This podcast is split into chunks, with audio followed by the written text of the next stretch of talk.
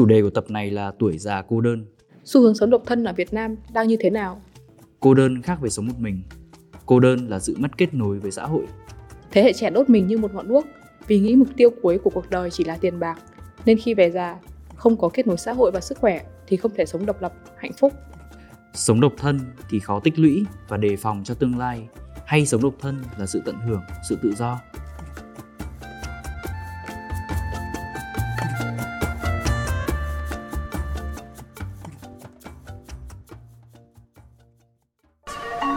You're listening to a podcast series from the Etc. Production.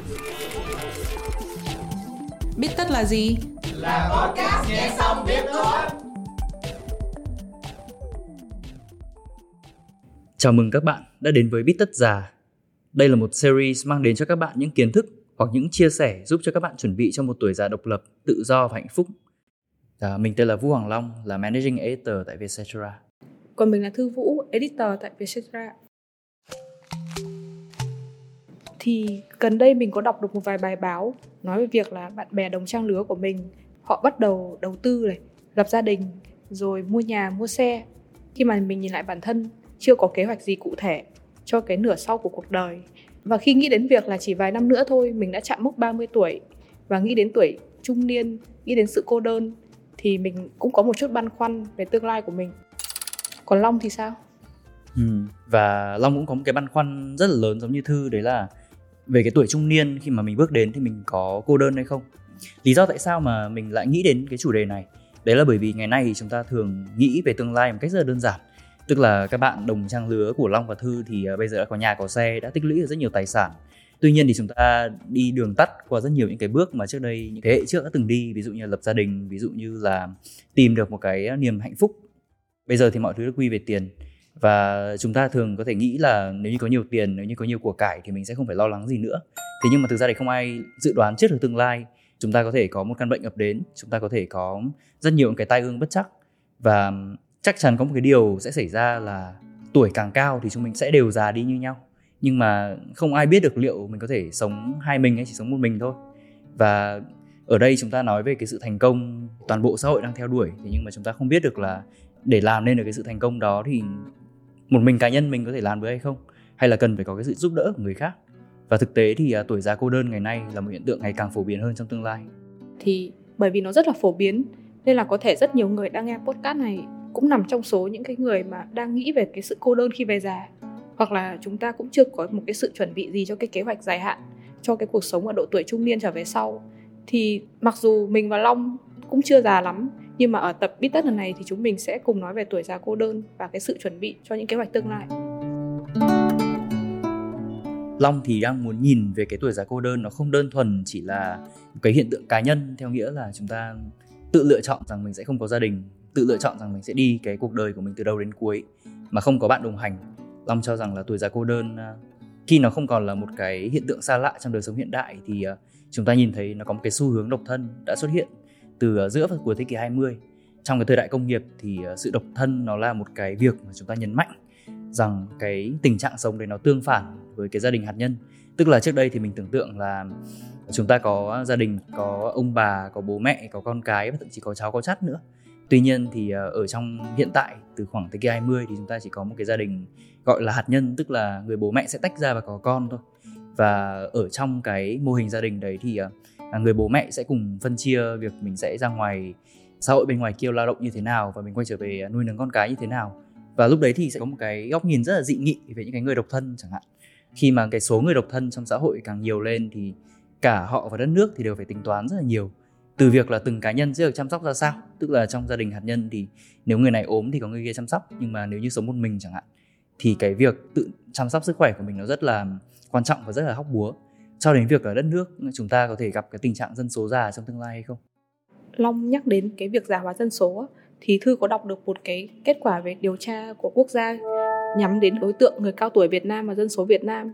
Đấy là tỷ lệ người trên 60 tuổi được dự báo là sẽ chiếm 20,7 dân số vào trong năm 2040 so với 10,2% vào năm 2014. Và bên cạnh đó thì cái cấu trúc gia đình Việt Nam cũng đang thay đổi rất là rõ rệt.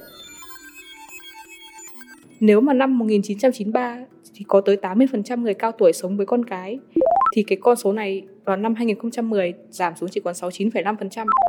Và cũng tại châu Âu ấy thì trong cái báo cáo đấy nêu rõ đấy là số người già cô đơn thì càng lúc càng nhiều, chiếm tới hơn 30% dân số. Đồng thời thì cái việc tuổi thọ kéo dài cũng thể hiện cái sự phát triển của một quốc gia. Nhưng mà đồng thời mặt khác thì nó cũng mang lại rất là nhiều vấn đề, đặc biệt là cái vấn nạn cô đơn của người già. Và Thư nhận ra đấy là cô đơn hiện nay thì đang là một trong những cái căn bệnh đáng sợ nhất mà người cao tuổi phải đối diện trên toàn cầu. Vậy thì là những cái cá nhân rất là bé nhỏ trong xã hội này thì Long và Thư có liên quan gì đến cái câu chuyện vĩ mô này nhỉ? À, chúng ta nhìn thấy rất nhiều những cái số liệu, nhìn thấy rất nhiều những cái báo cáo, những cái nghiên cứu. Thế nhưng mà cái chủ đề sát sườn mà người trẻ như Long và Thư ờ, cần phải quan tâm đến thì Long nghĩ là ừ rồi chúng ta sẽ già đi thôi chứ tuổi thanh xuân thì nó không kéo dài mãi mãi.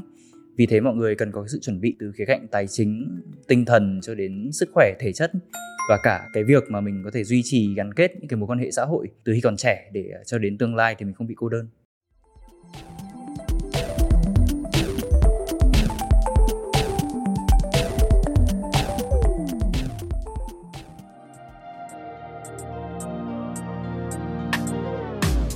Cảm ơn Prudential Việt Nam đã đồng hành cùng Biết Tất Già. Là một tập đoàn tài chính bảo hiểm đa quốc gia có mặt lâu đời tại Việt Nam, Prudential luôn thể hiện vai trò tiên phong, đặt nền móng xây dựng cộng đồng người Việt khỏe mạnh và thịnh vượng. Với nỗ lực phối hợp cùng các cơ quan ban ngành, Prudential muốn tăng cường nhận thức của mọi người về vấn đề già hóa dân số tại Việt Nam và truyền cảm hứng hành động nhằm chuẩn bị cho một cuộc sống tuổi già độc lập, năng động về thể chất và tinh thần.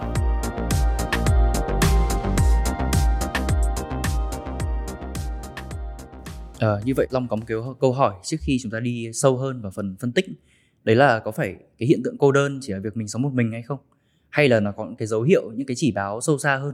Và theo thư thì cô đơn là gì và cô đơn thì có những cái tính chất gì? Long vừa đặt ra một câu hỏi rất hay. Theo một cái bài báo ở đấy giáo sư Robert Putman của đại học Harvard đã nói rằng là phần quan trọng nhất của hạnh phúc đấy là cảm giác mà con người được liên kết với thế giới xung quanh thì nếu mà chúng ta hiểu cái nhận xét này theo chiều ngược lại thì cô đơn sẽ là đỉnh cao của sự bất hạnh.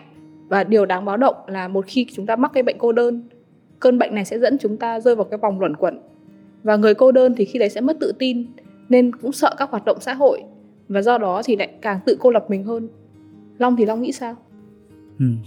nghĩ về cái chủ đề tuổi già cô đơn này thì long nhớ đến cái câu chuyện bố mẹ hay kể về long từ thời còn rất là bé. Ngày ấy thì uh, long có cái khả năng giao tiếp rất là kém nên có ít bạn bè chứ chưa nói đến bạn bè thân thiết.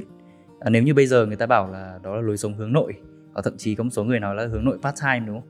Thì hồi trước bố mẹ long bảo đó là dấu hiệu sớm của việc về sau. Long rất là dễ cô đơn và rất là khó thành công sau này. Tất nhiên là long không tin vào cái giá trị thành công mà xã hội áp đặt. Thế nhưng mà khi quan sát cảnh các ông bà neo đơn ở độ tuổi khó có thể tự chăm sóc bản thân kiểu 60, 70, 80 thậm chí còn khó để giao tiếp với người khác luôn thì long lại cảm thấy rất là sợ có lẽ chúng ta cần nuôi dưỡng các cái mối quan hệ từ khi còn trẻ để cho đến khi ờ, bước tới độ tuổi nghỉ hưu chẳng hạn ta sẽ không bị mất kết nối đối với thế giới xung quanh. À, long và thư thì có thể nuôi dưỡng các quan hệ với con cái với người thân và bạn bè để chuẩn bị trong cái tuổi già không cô đơn. Hoặc là ít nhất là chúng ta vẫn còn cảm thấy được rằng mình không bị lạc lõng đối với một cái thế giới hai mình ở xung quanh.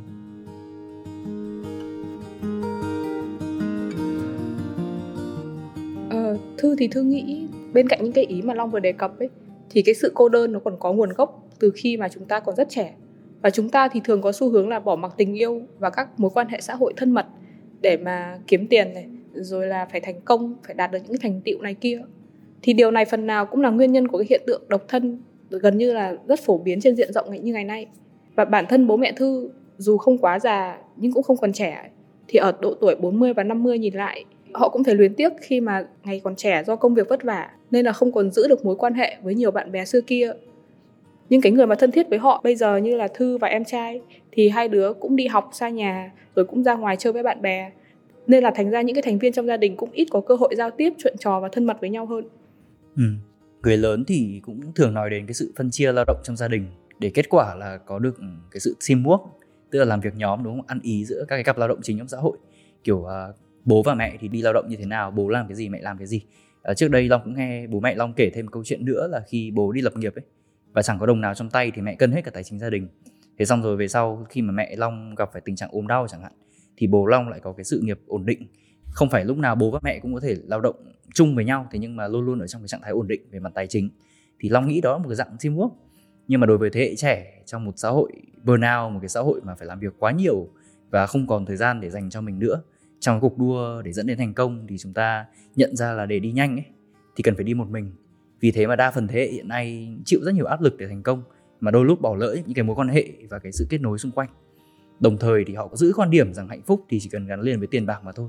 Vì vậy người trẻ quyết định đốt mình như một cái ngọn đuốc thay vì à, chia sẻ cái gánh nặng trong cuộc đời với nhau để giành giật được thành công. À, đó là một cái đặc thù về mặt à, bối cảnh mà long và thư trải qua trong cuộc sống của bọn mình chúng ta sống trong cái xã hội rất là đề cao việc cá nhân tự vươn lên trong cuộc sống. Bất chấp việc là đi đến đỉnh vinh quang đó thì phải trả những cái giá như thế nào. Long không cho rằng việc phải lập gia đình thì mới hạnh phúc. Nhưng ít nhất thì việc hai người chia đều công việc, kiếm tiền này, chăm sóc con cái này, càng đáng việc nhà thì sẽ giúp cuộc sống dễ dàng hơn. Thư thì nghĩ rằng là cái việc chúng ta có một người san sẻ và giúp đỡ trong cuộc sống ấy thì là cái cách mà để chúng ta cảm thấy được đồng hành này, được quan tâm chăm sóc và có thể đi được đường dài. Bản thân thư thì cũng nhiều lần được ba mẹ khuyên là con gái thì chỉ cần cố gắng vừa đủ thôi, hãy lập gia đình để có người vun vén cùng, rồi gây dựng sự nghiệp cùng. Và đồng thời để lấy ví dụ cho cái luận điểm này, thì bố mẹ thư cũng thường cho rằng là khi mà trưởng thành ở một cái độ tuổi trung niên, thì chúng ta thường phải đối mặt với những cái khoản chi rất là lớn. Và khi đấy thì một người làm kinh tế, nếu mà không quá xuất sắc, thì rất là khó tích lũy được về tài chính cũng như là tài sản hoặc là có thể do thế hệ bố mẹ đi trước chịu ảnh hưởng nhiều bởi quan điểm gia đình truyền thống và cách nhìn của họ có thể không sai. Nhưng mà thư nghĩ khi mà đặt trong cái bối cảnh xã hội hiện đại á, có lẽ nhiều người trẻ sẽ thấy nó không còn quá hợp lý cho ngày nay nữa. Từ phía long thì ông vẫn thấy cái việc kết hôn hay không thì là lựa chọn cá nhân thôi. Rủi ro thì có thể xảy ra bất cứ lúc nào dù bạn kết hôn hay độc thân. Tuổi già cô đơn thì hoàn toàn có thể xảy ra nếu không nuôi dưỡng các cái quan hệ và chuẩn bị kế hoạch cho tuổi già ngay từ bây giờ. Ở đây thì long muốn nhấn mạnh một cái ý là cô đơn thì rất là khác so với độc lập và một mình. Người trẻ thì có thể chọn sống một mình hay là nhiều mình khi về già cũng được nhưng cần phải độc lập được về các cái khía cạnh cuộc sống.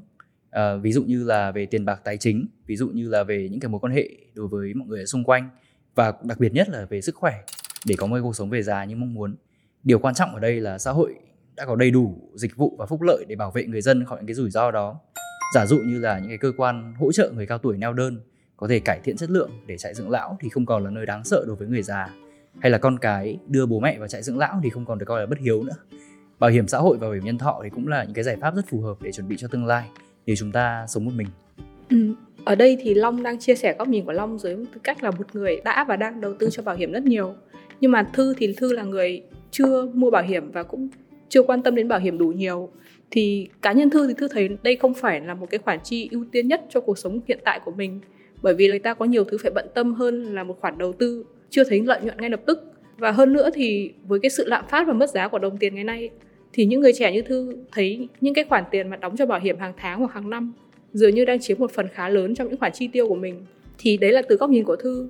Ngoài ra thì theo một cái báo cáo của Prudential mà thư đọc được ấy thì chỉ có 28,19% đối tượng nghiên cứu có khoản tiết kiệm. Và từ cái nghiên cứu này của Prudential thì thư có thể thấy rằng là rất nhiều người trẻ tuổi hoặc đang ở độ tuổi của thư mọi người cho rằng là tiền lương của mọi người sẽ chi cho đời sống cá nhân mua sắm ăn uống du lịch tiết kiệm nhiều hơn là nghĩ đến bảo hiểm.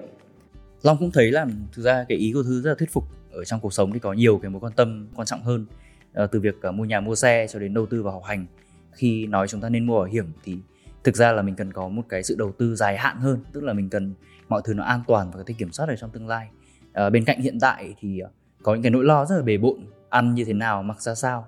Thực ra ở đây ai cũng phải giáp mặt với một cái tương lai không rõ là có bất chắc gì hay không. Bản thân long thì không phải là người sống dư giả đâu, nhưng long vẫn cố gắng mua bảo hiểm và cắt giảm những cái chi phí khác. Vì thực ra long không phải là người chỉ sống cho hôm nay và cho chính mình. Long cảm thấy là cái cuộc đời mình thì mình gánh vác rất nhiều công việc của những người xung quanh nữa và giả sử có rủi ro gì đến với mình chẳng hạn, thì à, người thân của mình họ sẽ đối diện với việc đấy như thế nào. À, nếu như họ vẫn còn cần long và thực ra thì nếu mà chúng ta mua bảo hiểm vào chẳng hạn thì uh, long cảm thấy là người ta vẫn cần long theo rất nhiều cách khác nhau. Không nhất thiết phải là mình có mặt ở đấy cái khoản tiết kiệm của mình cái việc mình những cái kế hoạch của mình cho tương lai chẳng hạn. Nó không còn là một cái điều rất là bất chắc và không thể nào dự đoán được trong tương lai nữa. Khi mà chúng ta có trong mình một cái bảo hiểm thì lúc đấy long cảm thấy những người xung quanh mình cũng yên tâm hơn à, không chỉ ở với cuộc sống của long mà thực ra cuộc sống của họ nữa.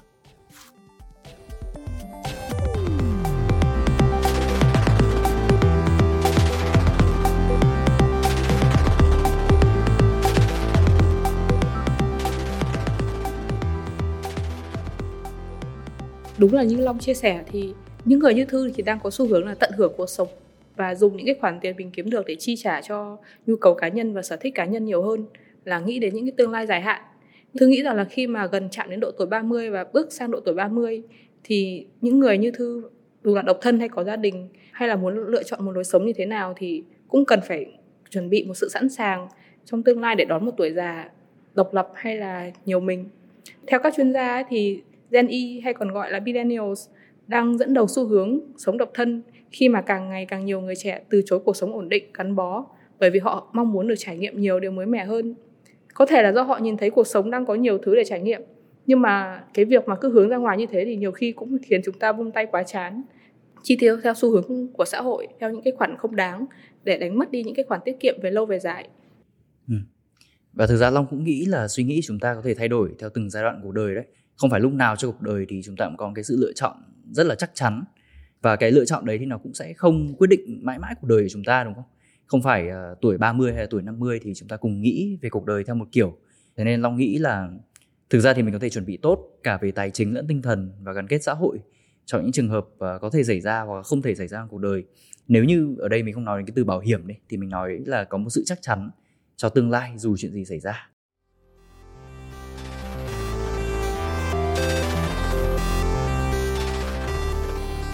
Như vậy thì uh, tóm lại là yếu tố giúp chúng ta có một tuổi già hạnh phúc dù sống một mình hay sống nhiều mình là cái gì thì ờ, chắc là long và thư uh, mỗi người chia nhau nói một ý nhá.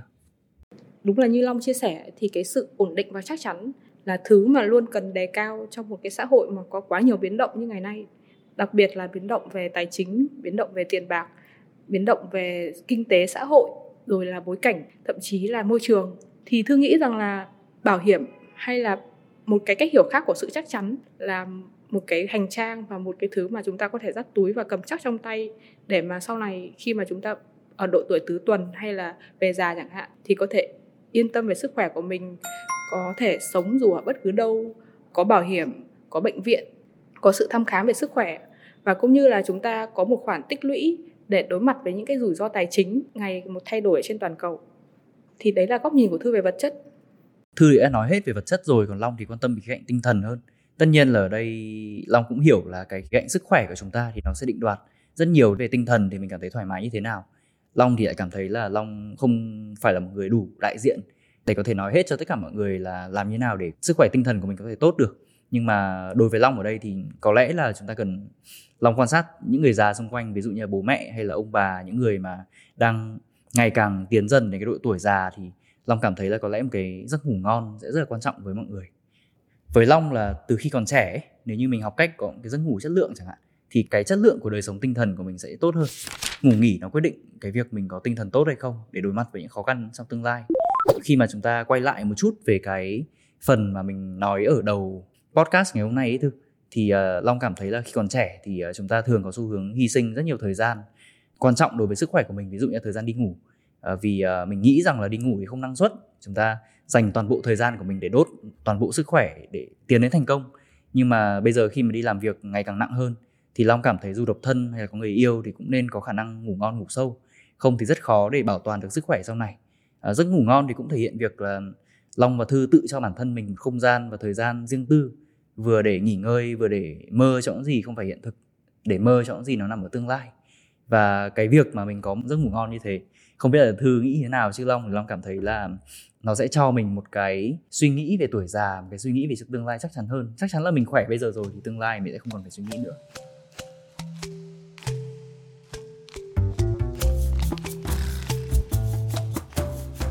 Qua cái ý long vừa chia sẻ thì chúng mình chỉ muốn tóm gọn lại trong cả một tập podcast lần này.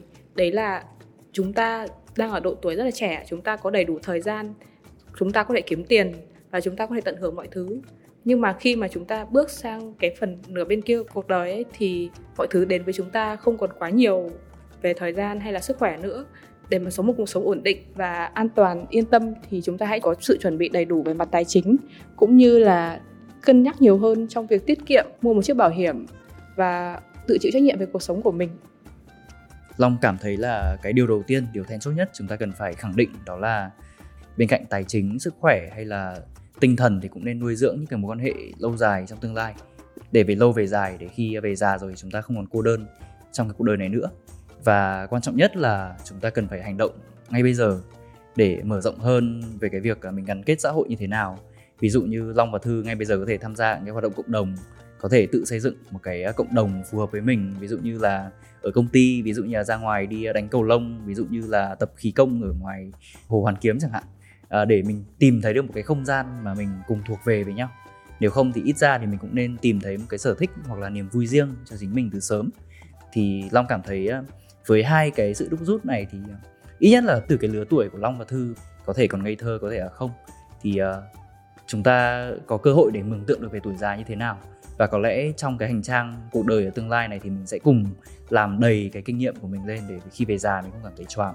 Cảm ơn mọi người đã lắng nghe tập Bittert lần này nếu có ý kiến hoặc gợi ý chủ đề cho tụi mình thì hãy email về bittert.com Hẹn gặp các bạn ở những tập Bittert sau. Podcast Bittert được thu âm tại Vietcetera Audio Room, chịu trách nhiệm sản xuất bởi Văn Nguyễn và Huyền Chi.